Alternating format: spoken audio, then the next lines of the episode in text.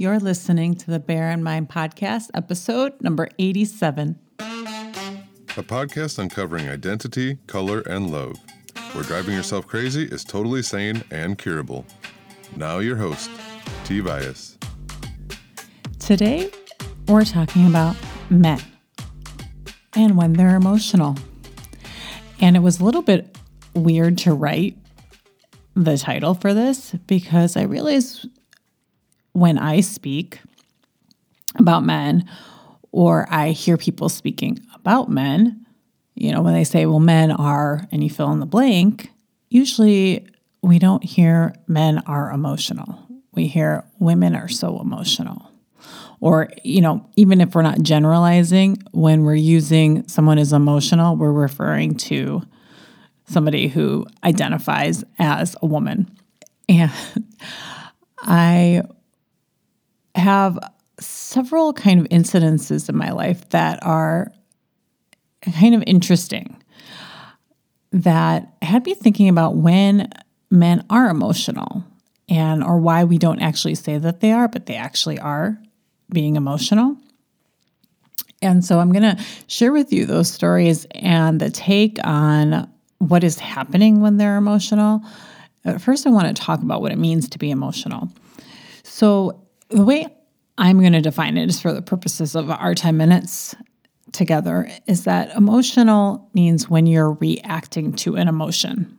You're not actually experiencing or dealing or processing the emotion in your body. And I talk about this in some episodes where experiencing an emotion is a very kind of quiet thing. And sometimes it's not very visible to the outside world when you're processing an emotion. When we react to an emotion, it often looks like crying. So if we're sad, but other emotions can lead to crying. Crying is a reaction to an emotion. Yelling is a reaction that comes from anger. When we're stuck and not taking action, even the act of not acting can come from feeling overwhelmed or confused. So we're reacting to these emotions and it's kind of visible. If you were a fly on the wall and you were watching somebody, you could see some concrete behaviors that you could describe where then you could say somebody is emotional. They're reacting to emotion and they're being emotional. Years ago, I was working and I had a boss that would yell at us in a meeting.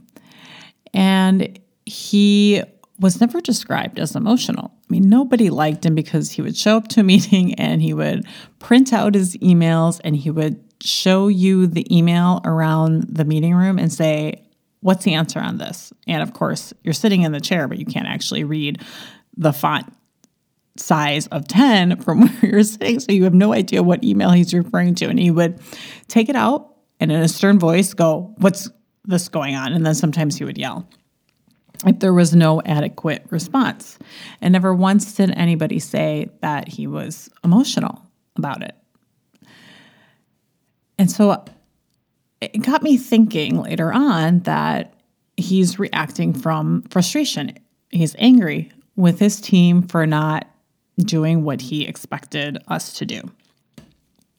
And then I was then thinking about when the time that I lived in Paris, and I was living in Paris, and I was living there when the incidences of Gilets Jaunes were happening. They call them yellow jackets vests. Or when there was a whole bunch of protests and there was destruction of a lot of property in Paris. And I actually lived on a street that was a big avenue where all of the Gilets Jaunes would come down. And so I actually saw all of the glass in the stores were broken on my street. And it was during Christmas time and there was Christmas trees burning right in front of my apartment. And all of those people that paraded down the street were all men.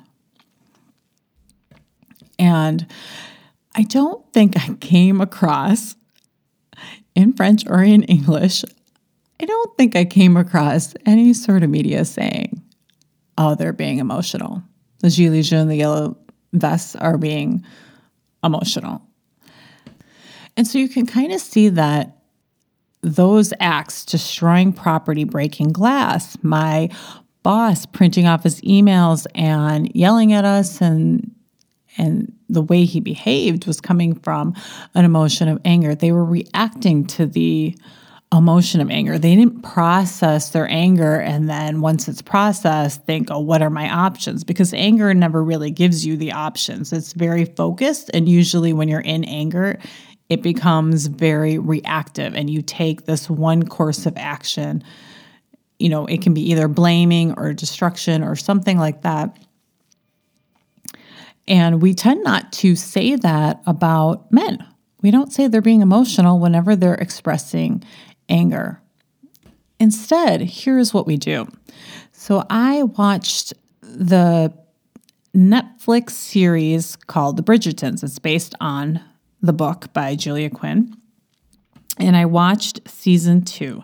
And in this season, okay, it's a bit of a spoiler alert. There's a part where one of the family members, they're all sitting around a table, and one of the family members starts saying some not so nice things about the other family members. And one of the women at the table interrupts them and is quite angry, and she talks in a stern voice to the people who are insulting her family. So she says something, she doesn't like it, she's angry. And then all of a sudden, a man, interrupts, and he's angry now about what's being said around the dinner table, and he stands up and he kicks the people out of the house. And so there's a woman and a man, both angry. And it has nothing to do with the show and the writers, because this takes place in the early 1800s. And at that time, yes, men are seen even more so in a certain light. I saw a bunch of comments on social media about this scene where the male character, for standing up, kicking the people out of the dinner, yelling, was seen as standing up for the family. And that's often how things are described. When somebody reacts to an emotion, you know, he was clearly yelling at people, he threw somebody out. That does not come from love. That comes from anger. We go, wow, he's standing up. Wow, he's putting his foot down. In fact, in the Gilets Jaunes, we're like, wow, we're standing up. You know, we're standing up for rights of the middle class. Like, that's kind of how it was communicated with the destruction that happened in Paris. And we never use the words, they were being emotional. They were yelling, they were destroying. That comes from being emotional. Because we know that yelling and destroying property are not really effective strategies for finding probably the solution that you want. And it is an interesting way to think about anger, how we think that anger is okay with one gender and not okay in another gender. Or it's considered emotional and therefore inappropriate to be emotional, to react to your emotions when you're a woman. And if you're a man, it's standing up, it's putting your foot down, it's getting things done is another expression I've heard, you know, in reference to my boss. It's like, he's getting stuff done. And so we have this gender connotation, negative connotation to being emotional. And when you separate out what is actually being emotional, we realize that it's not only women that are emotional. It is, in fact, also men who are reacting to their emotions. And we can so quickly decide something's positive and negative when, in essence, it's the same thing. It's the same action taken from an emotion. It's reacting to an emotion. And it doesn't mean it's positive or negative in any situation or based on who's doing it. It's often, is that reaction to that emotion going to serve the person that is reacting to the emotion and the other people that it's affecting? And I can tell you that when you react to emotions, you're definitely not processing emotion and getting the full message of what that emotion is trying to tell you. When you can process an emotion, you get the wisdom that comes out of feeling angry.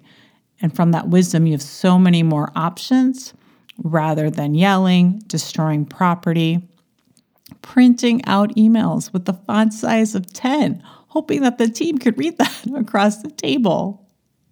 So yes, when men are emotional, we tend to think of it as not emotional, but a positive thing, instead of it being neutral, and in fact, quite gender neutral. It's somebody reacting to their emotions. And that's all I have for you this week. I'll check back with you next. Thanks for listening. Listen for a new episode next Tuesday by subscribing on your favorite podcast platform. Bye for now.